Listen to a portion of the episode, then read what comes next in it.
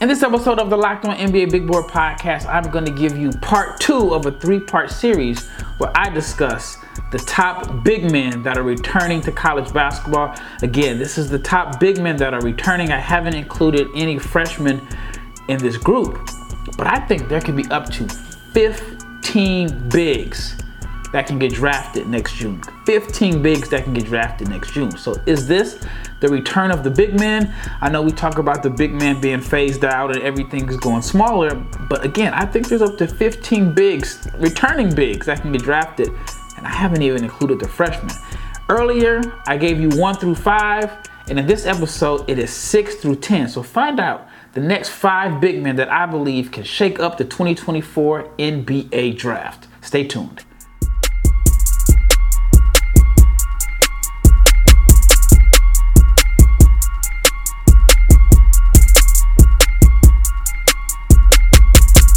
Big shout out to each and every person that has made the Locked On NBA Big Board podcast your first listen of the day. I'm your host, Rafael Barlowe, the director scouting for NBA Big Board and the founder of NBA Draft Junkies.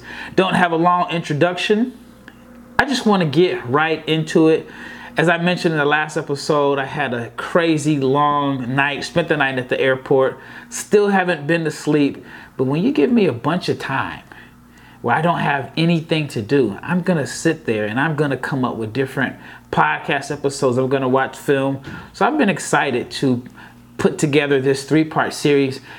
Three podcasts in one day is a lot, but that's how excited I am about this this group of big men that I think are really going to shake up the 2024 NBA draft. Returning big men, that is. Again, no freshmen included. All right, the next big man that I want to talk about. Actually, I'll give you a recap. In the last episode, which came out just a few hours prior, I had my top returning bigs as Donovan Clingan, Kel'el Ware, Kyle Filipowski, Trevon Brazile, and DaRon Holmes from Dayton. The next big on the list that I'm really, really, really high on, and I will use a first round pick on him, because I think that he's going to be a 10 year veteran, and it is Oso Ighodaro from Marquette. I had some previous podcasts talking about him last year. I'm kind of surprised he came back. I thought he had a really good year. And then, especially when I see the way that his teammate Olivier Maxence prospered, the way his stock soared after the season, I thought Ighodaro could have had similar results 6'9, 225, average 11 points per game, six rebounds, well, 5.9 rebounds. I'm rounding it up to six. 5.9 rebounds, 3.3 assists per game, 1.5 blocks, 0.9 steals, so a little under 2.5 stocks per game. He's efficient from the floor. I think he shot like 66% from the floor. And he's one of my favorite players in this class. I think he's going to have a 10 plus year NBA career he can do what Dwight Powell does for the Dallas Mavericks. And Dwight Powell has been with the Dallas Mavericks for a long time. I think he was in the Rondo trade. That's how long he's been with the Mavericks. Started off with the Celtics, but Dwight Powell's been there forever. Ighodaro is a good defender. He's a good athlete. I see some scouting reports question his athleticism. No, he's not a crazy athlete, but I think he's a good athlete, especially a good finisher around the rim, gets dunks. He's a good screener. He does all the little things that lead to winning. And I like his improvements. He's a little older than some of the guys, but he is a a redshirt junior. He averaged 11 points per game last year. But under Shaka Smart, the numbers more than doubled. It went from 5.5 a game to 11.4. But my favorite attribute is his passing. He is an incredible passer. I think he's the best passing big man prospect in this class. He throws behind the back passes, he finds cutters, he whips cross court passes, and I think that is the, the skill set that he can hang his hat on in the NBA as an efficient rim finisher, but just a connector that you can give the ball to in the high post or the low post that he can find guys for open shots. I mean, if you get a chance, look at some of his highlights. I mean, he he has better court vision and better feel as a playmaker and passer than some point guards, which is pretty impressive. All right, here is my scouting report. I say he's long, he's skilled, he's a good enough athlete to where he can play a role as a vertical lob threat. He has the ball handling to be able to face up and attack off the dribble. Now, the face up game would be a lot more effective if he were a better floor spacer. But as far as putting the ball on the ground from like the, the free throw line or the elbows in the short corner making plays, he has that in his game. He can handle the ball in space. I like his frame, has an NBA ready frame. He is a low post or a high post ball mover. He's a player that I think would be a really good pick and roll threat and he is very good at finding gaps in the defense. So whether it's just scoring off the move or finding open teammates, he's very good at just finding holes in the defense and getting to his spots. He's a very efficient finisher around the rim. Again, 66% field goal. So he is someone that I think has a skill set that translates to the NBA. Now, the areas of concern are he does not space the floor, does not space the floor at all. Very reluctant to shoot outside of the paint and then he only shot 54% from the foul line. So you wonder what's his touch like, and with him being such a bad foul shooter, can you play him late in games in you know like like the NBA or whatever? And then I would like to see him become a little bit of a better rebounder. The rebounding numbers aren't bad, but what I would like to see out of him for 23-24 season is I'd like to see him show an extended range, and that's going to be like one of the main subjects in this episode. I'd like to show him show more range, become more efficient at the free throw line. I would like to see him get up to at least 67 or above this year. And statistically, if he can average 15 points, eight rebounds per game, so that's basically like a three and a half, four point scoring increase and two more rebounds per game. I would love to see that. Even if the field goal percentage drops a little bit, say 60, goes from 66 to 60, I would definitely take that. But I really like Oso Ighodaro. I haven't seen many people talk about him as a first round pick, but I have him as a first round pick. There may be players with higher upsides, but as far as someone that I think is going to be a safe pick that plays in the NBA for a long time, it is Marquette Oso Ighodaro.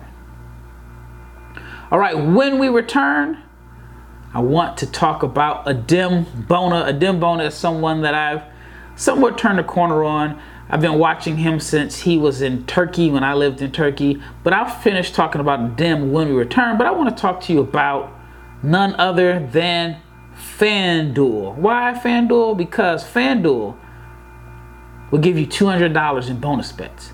You can take your first swing at betting on Major League Baseball at FanDuel. And you can get 10 times your first bet amount and bonus bets up to $200. That's right. If you just bet 20 bucks, just $20, and you can land $200 in bonus bets, win or lose, that's $200 you can spend betting everything from who's going to hit the first home run, who's going to strike out first, who is, I mean, so many things that you can bet on. And what's cool about FanDuel is that it's safe, it's all on the FanDuel app, it is secure, and you get your money instantly. Plus, when you win, you get paid again instantly. I say it again.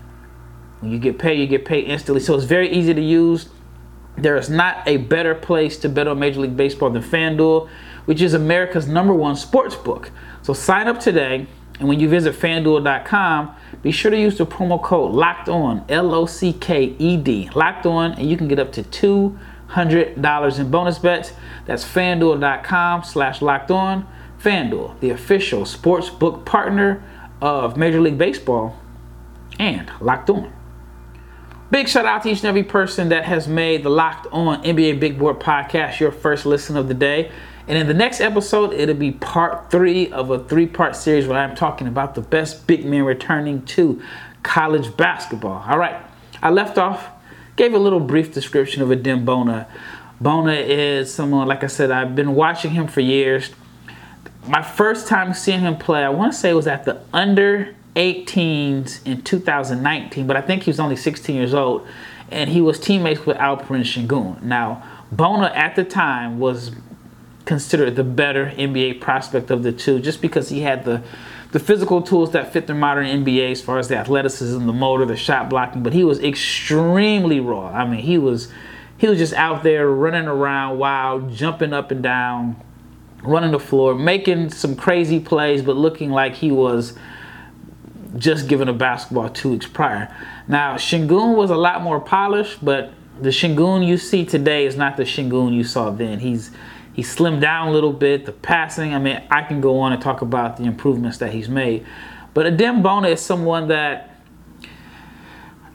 I've been kind of hard on him because I haven't seen great improvement in his game since I first laid eyes on him back in 2019. He's still the same player, a little bit more polished, but I was hoping he was going to add a little bit more to his game. But what I've come to realize and appreciate is that the role that he's playing now and the role that he played for the Turkish under 18 team is the role that he's going to play for the NBA. He may not need to extend his range, he may not need to work on his handle. He can make a living as this athletic, shot blocking, energy hustle guy that impacts game with his defense and effort.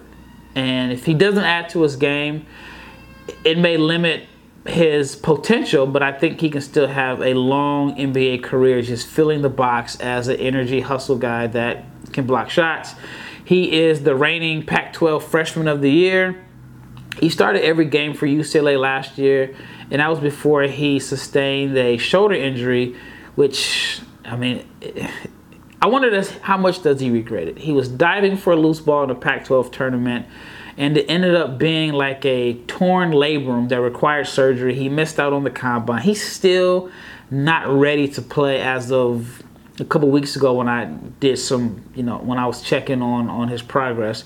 So hopefully he comes back 100%. I hear that he's hoping to be ready in October, but he was a guy that impacted games on the defensive end. He only played about 23 minutes per game. Not a lot of minutes for a guy that started, but despite being a starter, the numbers weren't I mean, great on paper, averaged 7.7 points, 5 rebounds per game, but 1.7 blocks and a little under 23 minutes per game. He was, a good, again, a standout on the defensive end of the floor. He was the fourth leading shot blocker in the Pac 12, despite only playing like 23 minutes per game. He made the Pac 12 all defensive team. So, as you can see, that his role in the NBA is going to be a defender. He has the tools and athleticism to be a really good defender, defend multiple positions. I think he can move his feet a little bit and, defend some quicker players. He's gotten strong enough to where he can defend bigger players. Now, I do think that he's bulked up a little too much.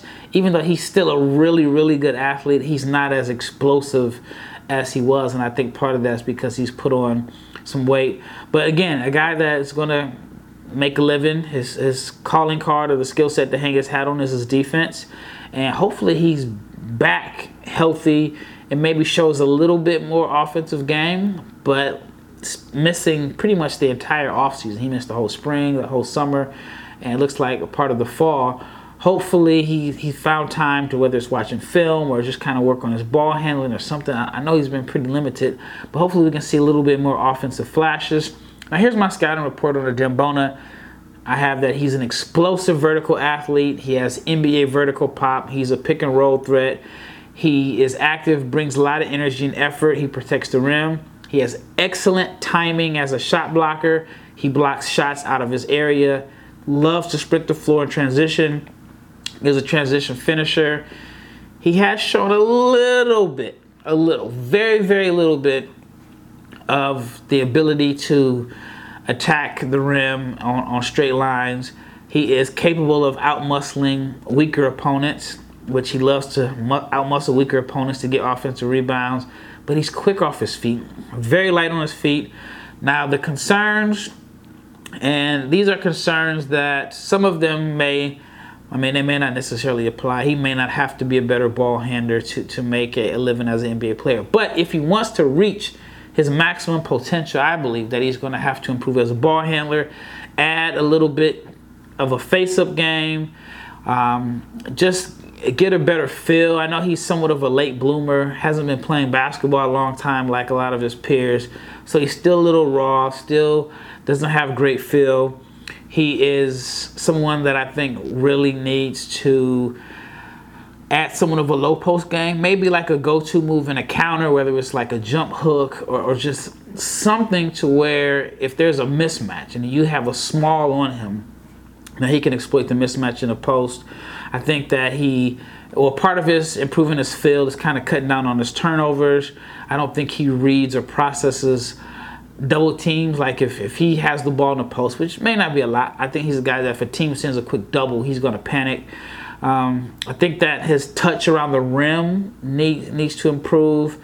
Again, spacing the floor, and as a screener, I think he'd be more effective as a scorer if he was a better screener. There are times that he just whiffs on screens, so I think that is really important, especially for him. If he wants to get those easy buckets, he's got to be able to set solid screens where he can roll I think he needs to improve his hands. I don't think he has the best hands.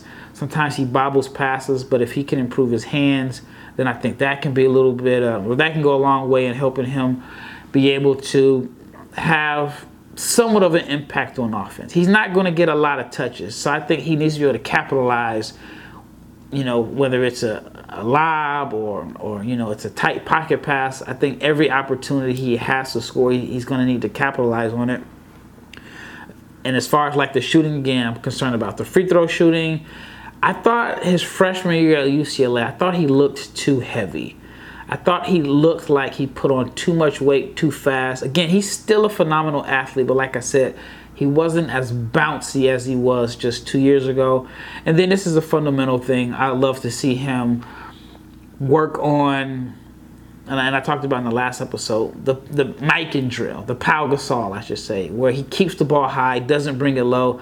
Again, he loves to dunk. He's a powerful dunker, and he likes to squat down low, and that's where he generates his power from.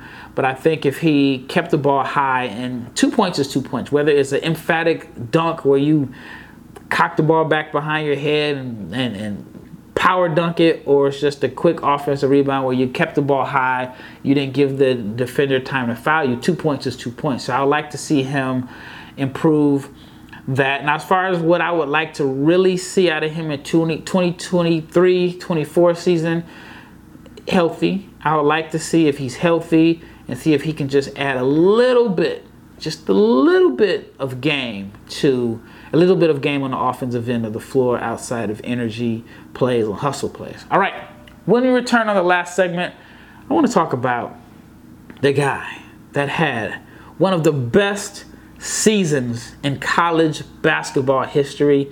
I mean, the accolades were just coming one after another. And the player that I'm talking about is none other than Purdue's massive big man Zach Edey. So when we return, I'll talk about Zach Edey and why I think he could be drafted in 2024, despite the fact that his game may not fit the modern NBA and he was born in the wrong era. Alrighty, last segment, and I gotta lead off the last segment talking about Zach Edey, the seven foot, 300 pound superstar, college superstar from Purdue.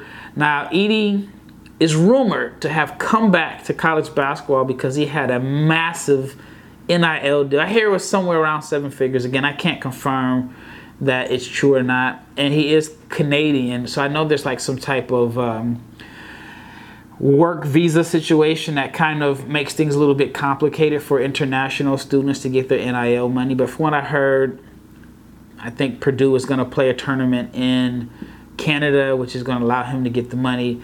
And I had mentioned this around the NBA Combine that you know the rumor was he was going back to school because the money that he was going to make in NIL would have been more money than he would make next year as a second round pick. But Edey had one of the most dominant seasons in college basketball history. You heard that correct. College basketball history. Listen to these numbers 23 points, 12.9 rebounds, 2.1 blocks, 1.5 assists per game, while shooting 60% from the floor, shot 70% from the foul line. He swept all of the National Player of the Year awards. All of them. The Wooden Award, the Naismith Award, the Big O Trophy, the NABC National Player of the Year, the AP National Player of the Year, the Sporting News National Player of the Year. Zach Edey, again, had one of the best seasons in college basketball history. He was first team All Big Ten. He was named to the Big Ten All Defensive Team. Was the Big Ten Tournament Most Outstanding Player, where he averaged 26 points and a little under 13 rebounds. He led the country in double doubles at 27. He was second in rebounds per game, sixth in points per game, top 20 in blocks per game, top, well, just missed the top 20 in field goal percentage. he became the first player, the first player in the NCAA database to rank in the top 25 in points, rebounds, blocks, and field goal percentage. He was the first player in NCAA history with 750 points, 400 rebounds, 70 blocks, and 50 assists. He became the third high major player behind two legends, but these guys did it as freshmen. Michael Beasley and Kevin Durant to rank in the NCAA's top 10 in both scoring and rebounds in the last 20 years.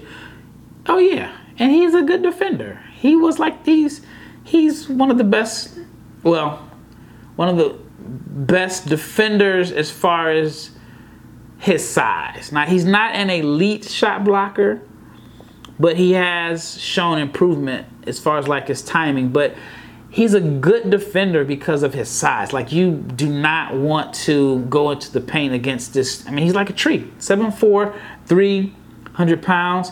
Right, now here is my scouting report on Edey. Huge interior presence at 7'4, nearly impossible to stop around the rim. He has a strong lower base that allows him to get really deep position. He's competitive. He plays tough. He is not a gentle giant. That's one thing about Zach Edey. He is not your gentle giant. Has an edge to him. Soft touch around the rim. He finishes with both hands. Has an effective hook over both shoulders. He is an improving rebounder and I mean he averaged 12.7 rebounds this year, so he's he's a, a, good rebounder. But that wasn't always the case, like his freshman year and his sophomore year. Again, he's just an intimidating interior presence because of his size. He's not afraid to initiate the contact. Again, not a gentle giant. He's fundamentally sound. He does what I wish some of the more athletic bigs would do, and that is keep the ball high. Now, you have guys that are smaller than him. Of course, they're more athletic, so they're looking to power up. But Edey is a textbook, fundamentally sound throwback center. He keeps the ball high. He's excellent when it comes to scoring the offensive rebound putbacks.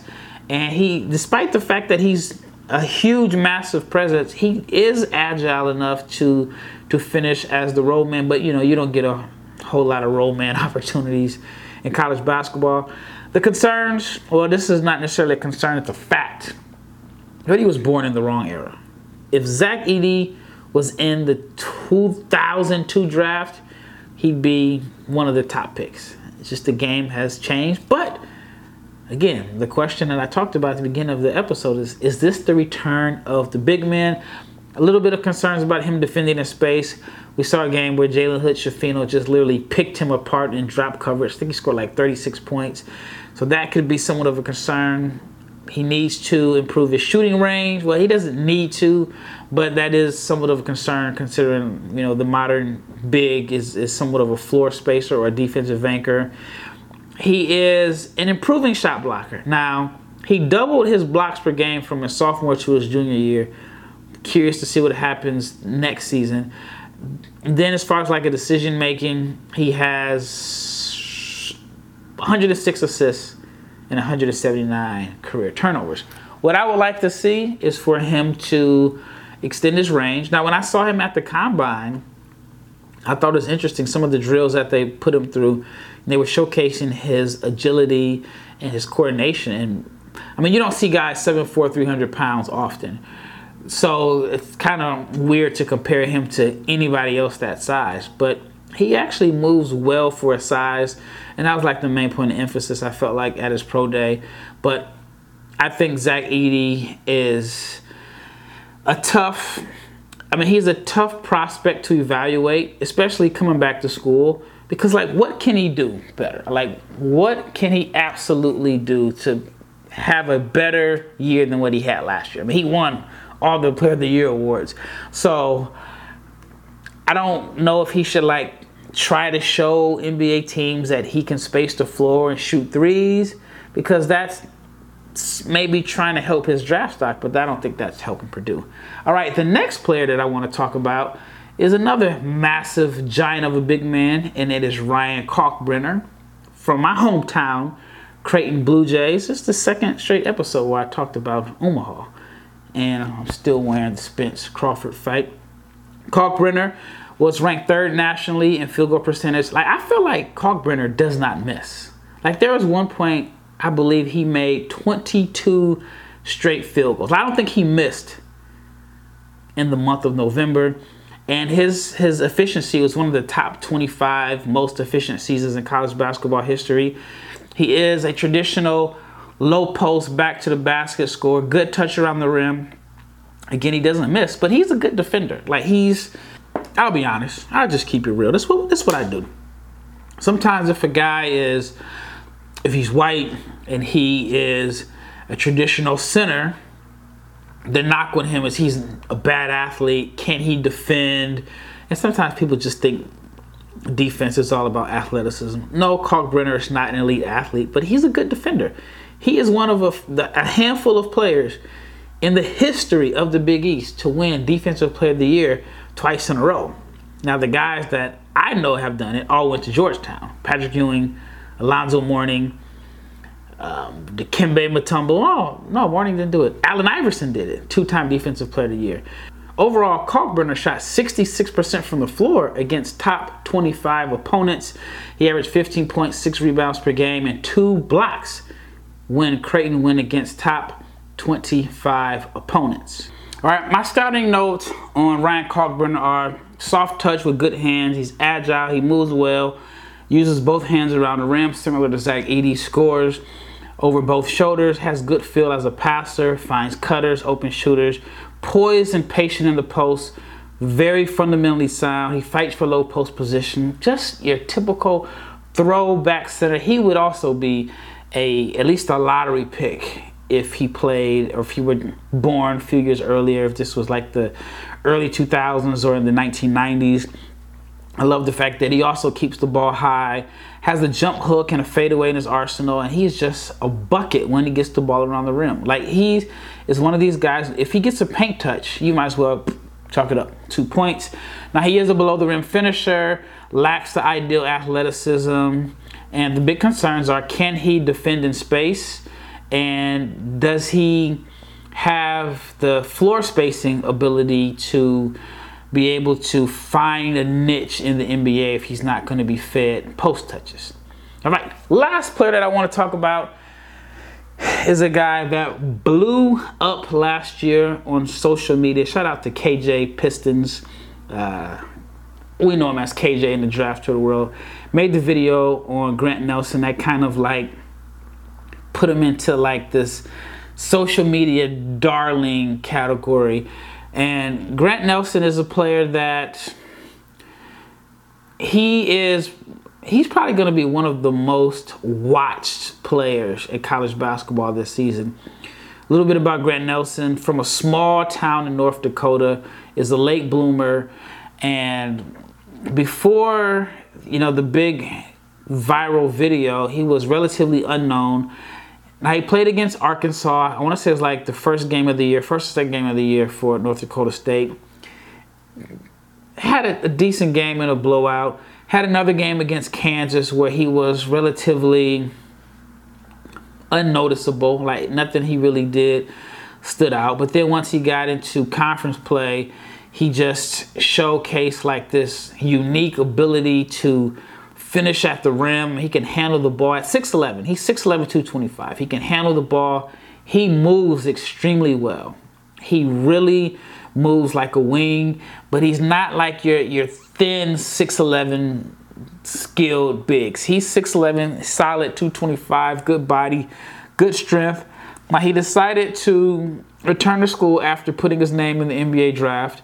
I was at the combine and just watching him work out, the jump shot is a work in progress. And I just thought that he really struggled kind of finding his spots in the pickup games and just didn't seem to me know how to play when he was surrounded by really good players. Just didn't know how to how to score. So um, I heard that was also the case when he worked out this summer with WME, his agency, when he worked out with some of their prospects. So that is something to look out for. But he transferred from North Dakota State to Alabama. He chose Alabama over Arkansas, which I think is a good fit for him. Alabama loses pretty much their, their three best frontline players, and Brandon Miller, um, Noah Clowney and Charles Bediako, they all declared for the draft. Now, last year at North Dakota State, Nelson averaged 17.9 points per game, 9.3 rebounds, two assists, shot 52% from the floor, and just had a collection of highlight reel dunks and finishes and athletic plays around the rim. Again, he's a really, really gifted athlete, great combination of size, ball handling, strength, athleticism and a little bit of toughness and finishing around the rim. Now he has great, great skill for his size, a ton of upside, but he can't shoot. Now, if he's not able to shoot the ball, I think that has an impact on his ability to put the ball on the floor and attack the rim because he can in transition. I mean, there's a lot of things he, he can do well, but in a half court, I think he's going to need to improve as a shooter to really open up his game. He can post up, that's one of the things I do like about him. He can post up and take advantage of mismatches. Again, he's he's got some grit and got some toughness to his game. But what makes him special is again his fluid, his fluidity, the ball handling, the straight line speed, the frames, got good footwork. He has the tools. It's just can he put it together? He's also a pretty good passer, and I think he's a very underrated passer. And I think that could be a skill set that I think he'll be able to showcase. Now, my scouting report on him is that he's a skilled big, moves like a wing, fluid, can handle the ball, very good at posting up smaller defenders. He can face up and attack, and he has a, a nice right to left crossover that he uses. I mean, there are highlights where he hits the guy with the right to left crossover, gets to his launcher spot, and and he's above the rim. He will put you on a poster. Strong finisher around the rim. I remember I talked to a, a scout from an NBA team last year, and, and he was intrigued by Nelson. And he mentioned that they had nobody on their team that at that size could put the ball on the floor and make a play at the rim or even finished around the rim with that type of intensity and toughness and played above the rim. So he was intrigued by him. The concerns are the shooting shot below 30% from three. Even though he, he you would think that he would like thrive in transition, there are times where it just doesn't seem like he's running the floor. He could get, I, I think, he get a few more easy buckets if he ran the floor hard. Now he does run the floor hard. I, I, I say that. I just don't think he does it all the time. And then I think he needs to work on his left hand. Like he is very limited when you force him to his weak hand. Now, what I would like to see from Grant Nelson in 23 24 is it's a combination of things. I want to see how well he responds to SEC play, the bigger step up in competition. Is he able to find his spot to know when to score? Can he can he score if he's not being featured? Because he was heavily featured in North Dakota State last year. Will he improve as an outside shooter? Can he improve as an outside shooter? Because the jump shot looks like it's a ways away. It really looks like it's going to take some time. I think there's some mechanical flaws there. And then, again, this is, I guess, the important thing. He struggled at the combine as far as finding ways to impact the game. Is he going to be able to find ways to impact the game at Alabama and in the SEC? Because Alabama's going to be talented. It's going to be a talented team this year. I don't think it's going to be like last year's team, but I do think it's going to be a, a pretty talented team. All right, well, that wraps up this episode. I got one more one more episode in the three part series where I talk about the best returning big men in college basketball. Once again, it's Rafael Barlowe, and I am out.